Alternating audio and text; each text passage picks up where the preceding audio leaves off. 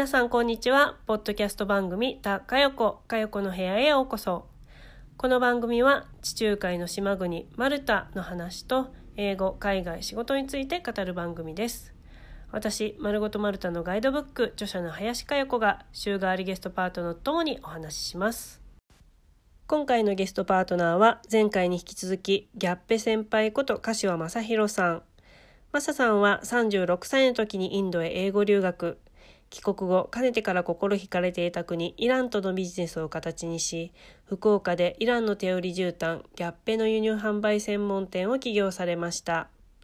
実はマサさん、ギャッペのお店を開く前に、オンライン留学、オンライン英語レッスンを提供するサービスの運営も行っていました。オンライン留学というと、ちょうどマルタでね、コロナ感染拡大の新規制によってさんがつじゅうごにち月曜から、語学学校を含むマルタ内の学校はオンライン授業へと切り替えとなりました。今のところ期限はしがつじゅういちにちまで。オンライン留学ってぶっちゃけ意味あるのとか、やっぱり生身で直接喋らないと意味ないんじゃって思ってる方多いと思うんですよね。なのでそのあたりのリアルを聞いて、オンライン留学って実際どうなのってことを聞いてみたいなと思います。留学を考える方だけでなく、旅行などで会話できるようになりたいとか、英語力を上げたい方の参考になる話を引き出したいと思います。またマサさんは英語のみならずペルシャ語も操りイランとビジネスをされています。日本語と合わせるとさんかこくご、トリリンガルですよ。どんな勉強したらさんかこくごも習得できるんでしょうね。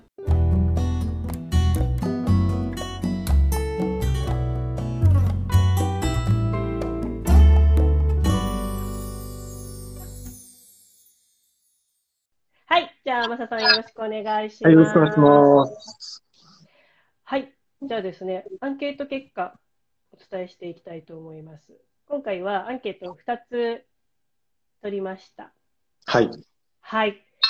じゃあひとつめご紹介します。コロナ禍の今、オンライン留学ってありだと思うっていう質問。これなんで聞いたかって、ちょっと私理由がひとつありまして。はい、あの先週のインスタライブでマルタマルタ .com の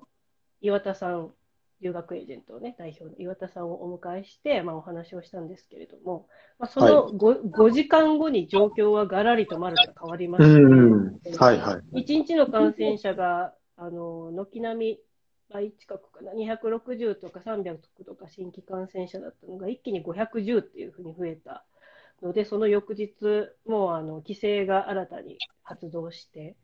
で語学学校がですね、あまあ、あのマルタ内の学校全部ですね、語学学校を含むがあの学校すべてがオンライン授業に切り替え、これがさんがつじゅうごにちから、本当に今週の月曜からしがつのじゅういちにちまでというふうになったんですよ。そうなったときに、まあ、留学行くんだけれども、行った先で結局オンラインになっちゃった、どうしようっていうふうなところで、なんだろうな、それだけ聞くとちょっとマイナスなイメージをなんか持っちゃいそうだけれども、実際あのマサさん、オンライン英会話レッスンってされてたじゃないですか、昔。あ、えっと運営側ですね。うん、そうそうそう、うんうんうん、いいと思ったから提供しようとね思ったんだと思うんですけど、で実際私もはい、あ、マルタとつながって、あのマルタ発のこうオンラインのレッスンを受けてっていうふうに、まあ、ふたりともオンライン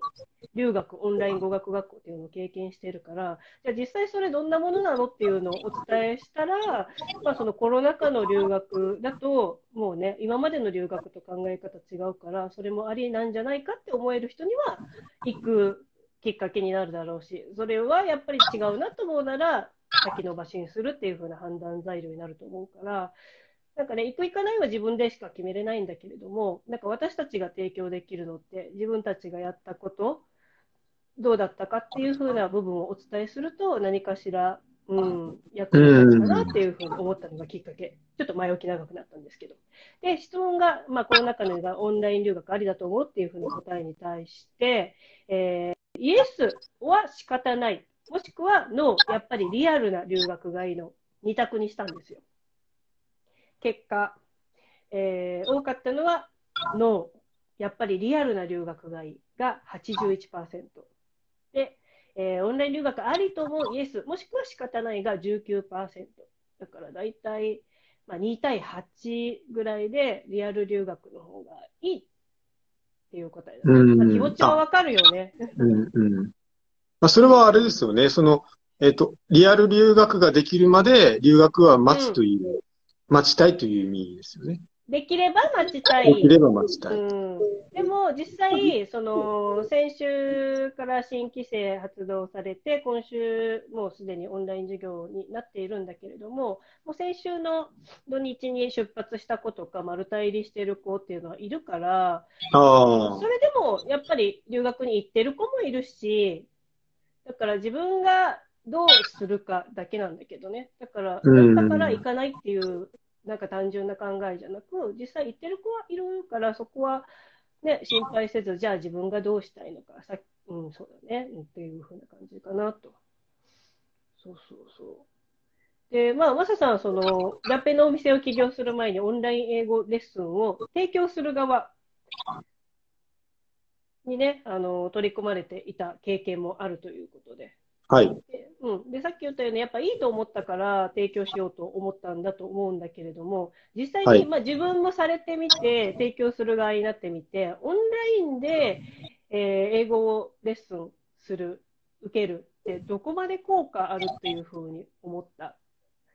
まあ、だからやろうっていうふうに思ったんだと思うんだけど、あ、あのまずオンラインの英会話を運営しようと思ったのはですね、自分がインドに英語留学をして、うん、そのオフラインのリアルの、えー、教室に足りないと思ったことをオンラインだったらできると思ったから、オンラインでやろうと思ったんですよ。リアルに足りなかった部分って何？えっとですね、リアルに足あ、ちょっとそれ言われると、あの、もう忘れちゃった。もう今はすぐ思い出せないんですけど。そうだよね、昔すぎて、ね。ごめんなさいね。あの、その時の、あの、自分の、なんか、インスピレーションというか、感情として、うんうん、あ、これは足りなかったから、これやったら絶対補えるし、これやったらいいっていうふうに思ったっていうことね。じゃあ、そうです、そうです。なので、そこはちょっとあんまり引っ掛けに。オッケー、オッケー、大丈夫、大丈夫。あの、ペルシャ語のですね、そのさっきのイランのこういうペルシャ語のオンラインレッスンっていうのをつい最近まで受けてたんですよ。すごいね、もう、英語もペルシャ語も、さんかこくごじゃんね。で、その、あの、一応経験をもとに、経験、まあ、オンラインということには変わりないと思うので。そうだね、言語は違うけど、うん、オンラインで、はい、えっと、語学のレッスンを受けていたと。はい。で、その時に感じたですね、あの、実際のそのリアルの授業とオンラインの授業。うん。やっぱり、あの、今ある環境下をこう、いかに、あの、前向きに捉えるかっていうのが、まずはコツだと思うんですけど、みっつあると思うんです。うん。プラスが。うん。えっとですね。あの、まずは、あの、すごいストイックな環境に身を置けるというのがまず一つ目。お。ノイズがないということなんですけど、はい。なるほどね。うんうん。で、二つ目が、あの、うん、えっとね、振り返りができる、授業の。お。うん。で、三つ目が、えっと、自分が居心地のいい環境でレッスンを受けられる。うん、はいはいはいはい。環境的な部分、はい、もうあの、その、えー、環境です。物理的な環境、ね。物理的にね。うん、はい。例えばあの、前なんか話したと思うんですけど、うん、えっと、クーラーの話ね。そうそうそう、サウジア、中東系の人たちが、あの、いてガンガンクーラーの温度を下げるっていう、そういうのはだ、もう、もうないですしね、オンラインだったら。確かに、自分の家の中の自分の、こう、なんか温度、湿度設定、良い環境を作ってできるって、地味に、あのー、大事だよね。そうですよね。うん。だってさ、そう、留学先の語学学校で勉強ってさ、週のいつか、もう週の半分以上なわけじゃん。で、朝から、まあ、夕方までとか、さんじぐらいまでっていう風な時間を、こうさ、寒さ我慢しながらとか、なんか自分はちょっともう少し温度上げたいけれども、うん、あいつがいつも温度を下げ上がるみたいな、なんかすごいちっちゃいストレスを毎日毎日こうね、積み重ねていくよりかは、そういうのを全く感じるようにできるっていうのは、はい、まあ確かにね、家だからっていうふうなのがあるんで。で、それがあの、かよこさん、あの、一つ目に言ったですね、あの、うん、余計なノイズをシャットアウトできるっていうところとちょっとつながるんですけど、うんうん、あの、オンラインのレッスンだと、まあ、例えばグループレッスンであれば、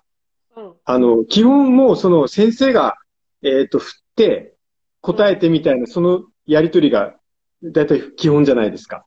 はいはい。なんかあの、授業態度が悪い生徒がいて、なんかそいつを、あの、注意するために授業がストップしたりとか、うん、基本ないと思うんですよ、オンライン授業だと。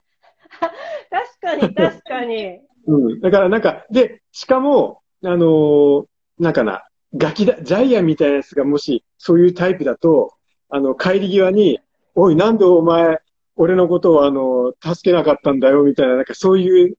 ね、いらない、なんかドラマが。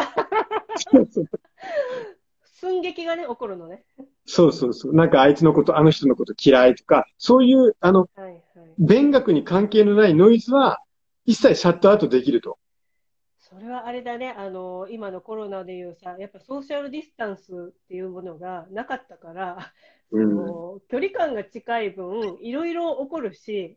うん、なんだろうな、やっぱまあ年齢によってもだけど、ちょっとこうクラスでみんながその場にいると、生きってこう、なんかね、生きった俺みたいなのを見せたい人とかもいるし、うん、まあ、その余計なことがないと。そうですね。まあ、あの、その裏を返すと、その、なんかな、生徒間のコミュニケーションというか、連帯が弱くなるから、うん、あの、帰国後にその、えっと、仲いい友達と連絡を取るとかですね。それがちょっとこう、少し、あの、薄くなるとはあると思うんですけど、まあ、プラス面に目を向けようぜという意味合いでは、まあ、うん、そういうストイックな環境に、えー、身を置けるっていうのはあるのかなと思いますね。なるほど。そうすると、まあ、今のマルタでちょっと考えてみると、マルタは、まあ、留学、今、渡航もできるし、入れる。陰性証明書をななじゅうにじかん以内を出せれば。で、まあ、実際その場にいるけれども、語学学校では行けない寮とかアパートとかホームステイ先でオンライン授業を受ける。ってなると、マサさんのさっき言ったみっつの良い点があるんだよね。いらないノイズがない、えー、自分の心地よい環境で学べる、そして、えーと、振り返りの授業ができるといういい点があって、でもさっきマサさんがいっこね、その後にマイナス点で挙げた、終わった後のつながりが薄くなるみたいなものはさ、そこはないわけじゃん、現地にいたら。その寮の友達とかアパートの友達とつながりを自分でいいからさ、なんかオンラインのいいとこ取りと、実際のリアルの留学のいいとこ取りを自分なりにこうギュッと絞り取れば、なんかね、今のマルタで起こっているオンライン上のみでの留学っていうのも、まあ悪くないのかなっていうふうになんか思ったね、今聞いて。そうですね。ね、いいとこ取りで。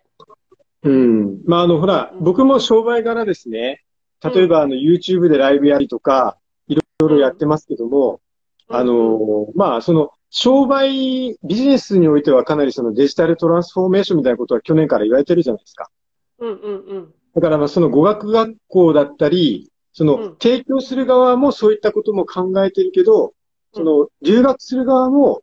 自分をちょっとこう、トランスフォーメーションし、していかないといけないかなとは思いますね、この時期は特に。なるほど。やっぱりもうね、ニューノーマルの留学っていうのを、もうみんながちょっと踏み出していかないといけない時期になったっていう風な感じなのかな。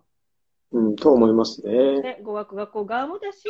もう受ける側もその気持ちで。うんうんうん、なるほど。そしたらね、最後の質問なんですけれども、はい、あのふたつめのアンケート結果をちょっとお伝えしてお話ししたいんですが、ふたつめのアンケートは、みんなの勉強、英語勉強方法を教えてという風に聞きました。ご紹介しますと、まあアプリっていう答えが結構多かったんですよ。な何のアプリまでかはちょっと、うん、そうそう、あの、インスタのストーリーの文字数の関係でそこまで詳しくは聞けなかったんだけど、多分英語のアプリって今いっぱいある。まあ、聞く方もだし、なんか単語、なんかテストみたいな感じ、ミニテストみたいな感じでどんどんこう覚えたかみたいな感じでね、どんどん出てくるのもあるし。まあ、あとのアプリ、そしてアプリで聞き流しとか、で、時々友達と話す。これね、話せる友達がいると一番いいよね。うん、そうですね。うん、あとはね、やっぱ ユーチューブ。やっぱみんな耳でとか動画とか使ってっていう。あとは、ああ、聞く、見たりとか、ね、そうそうそう。視聴する。見たり聞いたり。はいはい、うんうん。やっぱりまあ、うん、耳に入れるっていうのが一番かな。うん。っていう風なのが多かったです。はい。うん。マサさんちなみに、ね、今、英語力キープのために、していることって何かあるんですか？英語勉強法。ラングリッシュですね。Langlish! Langlish!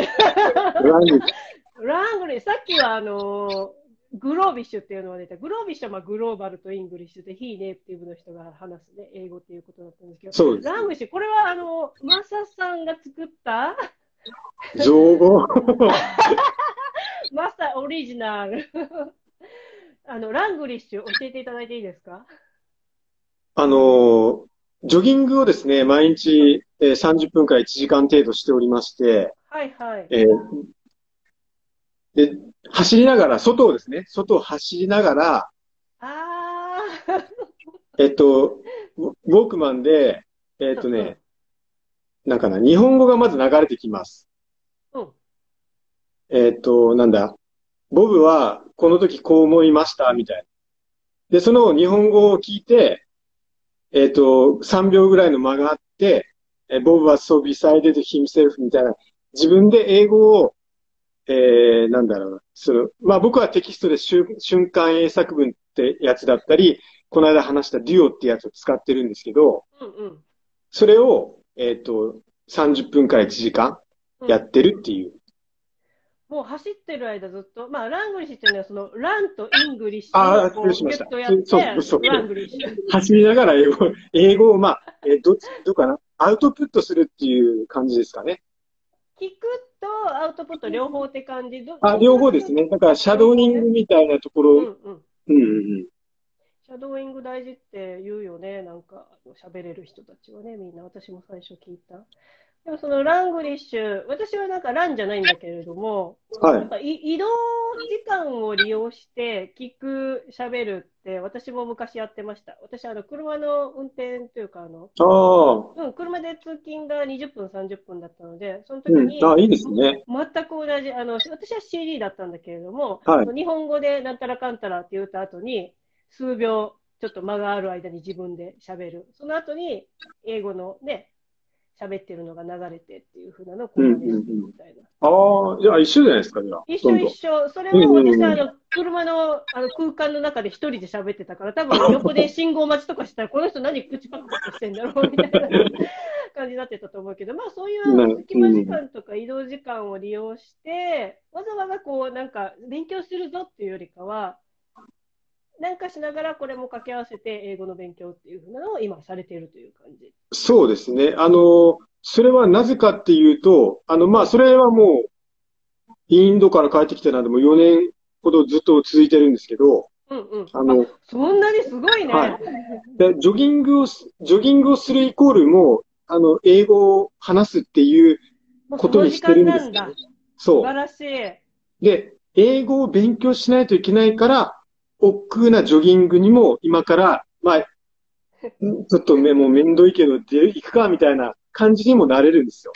いや、人によったらさ、両方めんどくさくなりそうで、ね、まあ、なんか走るのもちょっと、走り、うん、なんか運動不足のため走りたいけど、ちょっと今日なんかだるいし、でもね、英語もなんかやんなきゃいけないけど、あー、めんどくさいみたいな、なんか両方嫌になりそう。それはもうご愁傷様ですね。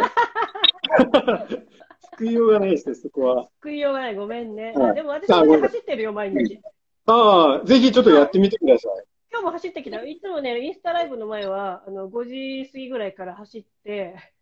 汗なくて、お風呂、お風呂入って、で、ここに臨んでる。脳細胞が活性化されていることでしょう、佐藤。でも、私、いつも走ってるときはなんか無になってるから、あの、こう英語を入れながら走るっていうのがちょっとなかったから、やってみる。ああ、なるほど。ちょっと軽い、あの、瞑想状態に入ってるんですね。うん。だけどなんか久々にこう英語をそうやってこうね、また移動しながら入れるってやったら結構一生懸命になりすぎて、あの、事故らないように気をつけます。そうですか。でもそうやって、あの、うん、なんだろう、自分で勉強するっていう時間を作るのも必要だけど、やっぱ働きながらとかね、やってたら新規で時間作るってなかなか難しいから、そういう移動時間とか、なんか隙間時間とかをなんか、ながらでできるっていう風にするのって大事かもね。そうですね。うんうんうん。うんうんうん。あ、まだ時間大丈夫ですか？うん、じゃあ最後に何か、いいよ、最後。あの、ぜひこれと話したい。あの、結構いろいろ考えてるとですね、あの、こう思ったんですけど、うん、まあ、えっと、その英語を毎日ずっとよねんぐらい勉強したこと、して、してきたことは事実なんですけど、うん、あの、一つ自分の中でその葛藤があったんですよ。うん、これからその、イランとのビジネスをもっと深くしていくにあたって、うん、英語とペルシャ語の、うん、えっとな、勉強バランスをどうすればいいのかっていうのが、半年前ぐらいのテーマだったんですね。その時はどのくらいの割合だったの？あ、当時はもう、あの、じゅう、じゅうゼロです。じゅうゼロで英語だったんですよ。あ、そうなんだ。はい。うん、で、今からペルシャ語を、あの、まあ、オンラインレッスンを始めるっていうタイミングの時に、うん、どうしようかって迷ってたんですけど、うん、結果ですね、今は、うんうん、えっと、ゼロじゅうになったっていう。え、ペルシャ語がじゅう。ペルシャじゅう。はい。英語がゼロ？はい。でも、ラングリッシュやってるからいちぐらいあるんじゃないの？あ、えっとね、ラングリッシュを、えっとね、まあ、ペルシャ、ペルシャ、ランペルシャに、はい、まあ、これを僕で、あの、えっとね、造語でまた作ったんです何何これ、イラン、イラン。イラン？イラン。え、どういうこと？あ、そう、わかった。イとランね。そうそうそう、イラン。そこにオチをつけたかったのね。ごめん。あ、そうそうそう。お後がよろしい。お後がよろしいようで。うん、だからまあ今は僕はあの走りながらあのペルシャ語を、えっと、耳から聞いて、うん、アウトプットして単、特に単語とかですね。今は、今、この時期は。なるほど。そしたらまあ割合はね、英語とペルシャ語でごっと逆転したけれども、でもやっぱりやってるね、あの勉強法っていうのはその走りながら、まあ、移動時間もしくはながら勉強、はい、っていうのには変わりないということは自分でそのラングリッシュをよねんやって効果があったからペルシャ語に置き換えたってことだよね。そういうことです。あ、で、あの一番伝えたかこの話で伝えたかったことっていうのはあ、いいなんじゃないの？そうそうそう。えっと自分の中で、えっと、これから、まあ、あのイランとのビジネスが濃ゆくなっていく、深くしていかないといけないっていう中で、じゃあ、これから英語をどこまで極める必要があるのかっていうのがテーマだったんですね。うんうん。あの、イラン人とやり取りするのに、ネイティブイングリッシュのレベルまで、今から、えっと、や、やるのは、どうなんだろうというふうに思って、ちょっとある、ある意味一つ自分の中で、えっと、まあ、見極めというか、ちょっとしないといけないなっていうのがあったんですよね。うんうん、だからもう、ここはもう、英語はもう、もうまあ、グロ、グロービッシュの、今の自分のレベルで一旦ちょっともう、やめにして、あの、うん、ペルシャ語に全部入れ替えたっていう感じです。なるほど。ありがとうございます。じゃあ、まあ、皆さんにね、お伝えするまとめとしては、その最初のオンライン留学で言うと、まあ、良い点がね、みっつあったっていうところと、まあそれを良い点と今のリアル留学と掛け合わせていくっていうのもありだし、まあ、そのニューノーマルの留学に自分も合わせていくっていう風なのをどこまでするかっていうのを考えて決められたらいいんじゃないかと。あと営業勉強法としては、まあ、ラングリッシュとイラン。そうですね。はい。ということで皆さんももしあの走りと英語であのね美と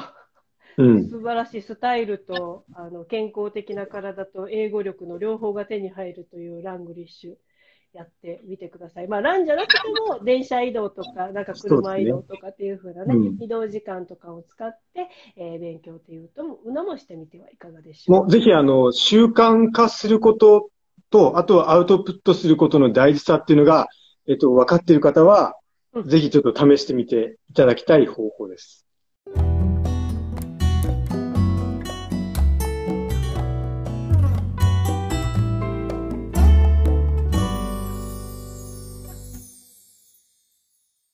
マサさんの勉強法、ラングリッシュとイラン。ラングリッシュはよねんも続けてたってすごいですよね。私はマサさんのように何年も勉強続けてなかったですね。しなきゃいけない英語力なんですけど、下手な英会話でもある程度コミュニケーションを取れるようになったら、安心してか勉強しなくなっちゃうんですよね。私の下手な英語でもコミュニケーションを取れるようになった要因は、留学でも成長したんですけど、もう一つは取材ですかね。初めての取材の時はアポなし突撃捨て身で行ってましたから、めちゃくちゃな英語だろうが何も怖くない、やるしかない、限られた時間でいっかげつの間に取材して帰らないといけないし、いちにちに何件も回らないといけない。この切羽詰まった感が私を成長させたなと思います。なんか上手くなったのではなく、恐れず自分の言いたいことを話す、相手の言いたいことを聞き取る、理解するっていう点で成長したというか。あとね、マルタ人とマルタに住む外国の人たちって下手な英語を全然バカにしないし、むしろこっちが熱意だけで喋ってるのに一生懸命聞いてくれたんですよ。お店を主催したいんです、本を書きたいんですって訴えるのを、いいよいいよインタビューして何でも聞いてって忙しいのにその場で答えてくれて、中にはあそこの場所も連れてってあげるよとか、私がうまく聞き取れなかったら何人もやってきて間を取り持ってくれたりとかして、やっぱりね、あの諦めたらそこで試合終了なんですよ。本当、相手の気持ちを理解する、こっちも伝えるっていうのをどちらかがやめたら、会話のキャッチボールって英語だろうがイタリア語だろうが日本語だろうがそこで会話終了、分かり合えない。だからめちゃくちゃでも間違っていても伝えようとする、理解しようとする、大事なのはこのふたつだなって留学の時も取材の時も強く思いました。今回のゲストパートナーのマサさんはよねんも英語の勉強、ラングリッシュを続けて、しかもその方法でイランの公用語、ペルシャ語も習得、続けて努力してるってすごいなと思いました。私はマルタ語は読みはなんとなくできるようになったんですけど、まあまだまだ難しい。マルタ語を走って学ぶ場合はネーミングなんてつけましょうかね。ランマルチーズ、マルチーズラン、うーん、マ、マランチーズとか。ちょっとマサさんに考えてもらおうかな。ということで今日のゲストパートナーはイランの手織り絨毯ギャッペ専門店オーナーギャッペ先輩こと柏正弘さんでした。この番組はインスタライブでは水曜、ポッドキャストでは金曜月曜に配信、インスタストーリーで番組への質問感想など募集しています。ぜひお送りくださいね。それではまた次回もお聞きください。 See you! チャオチャオ。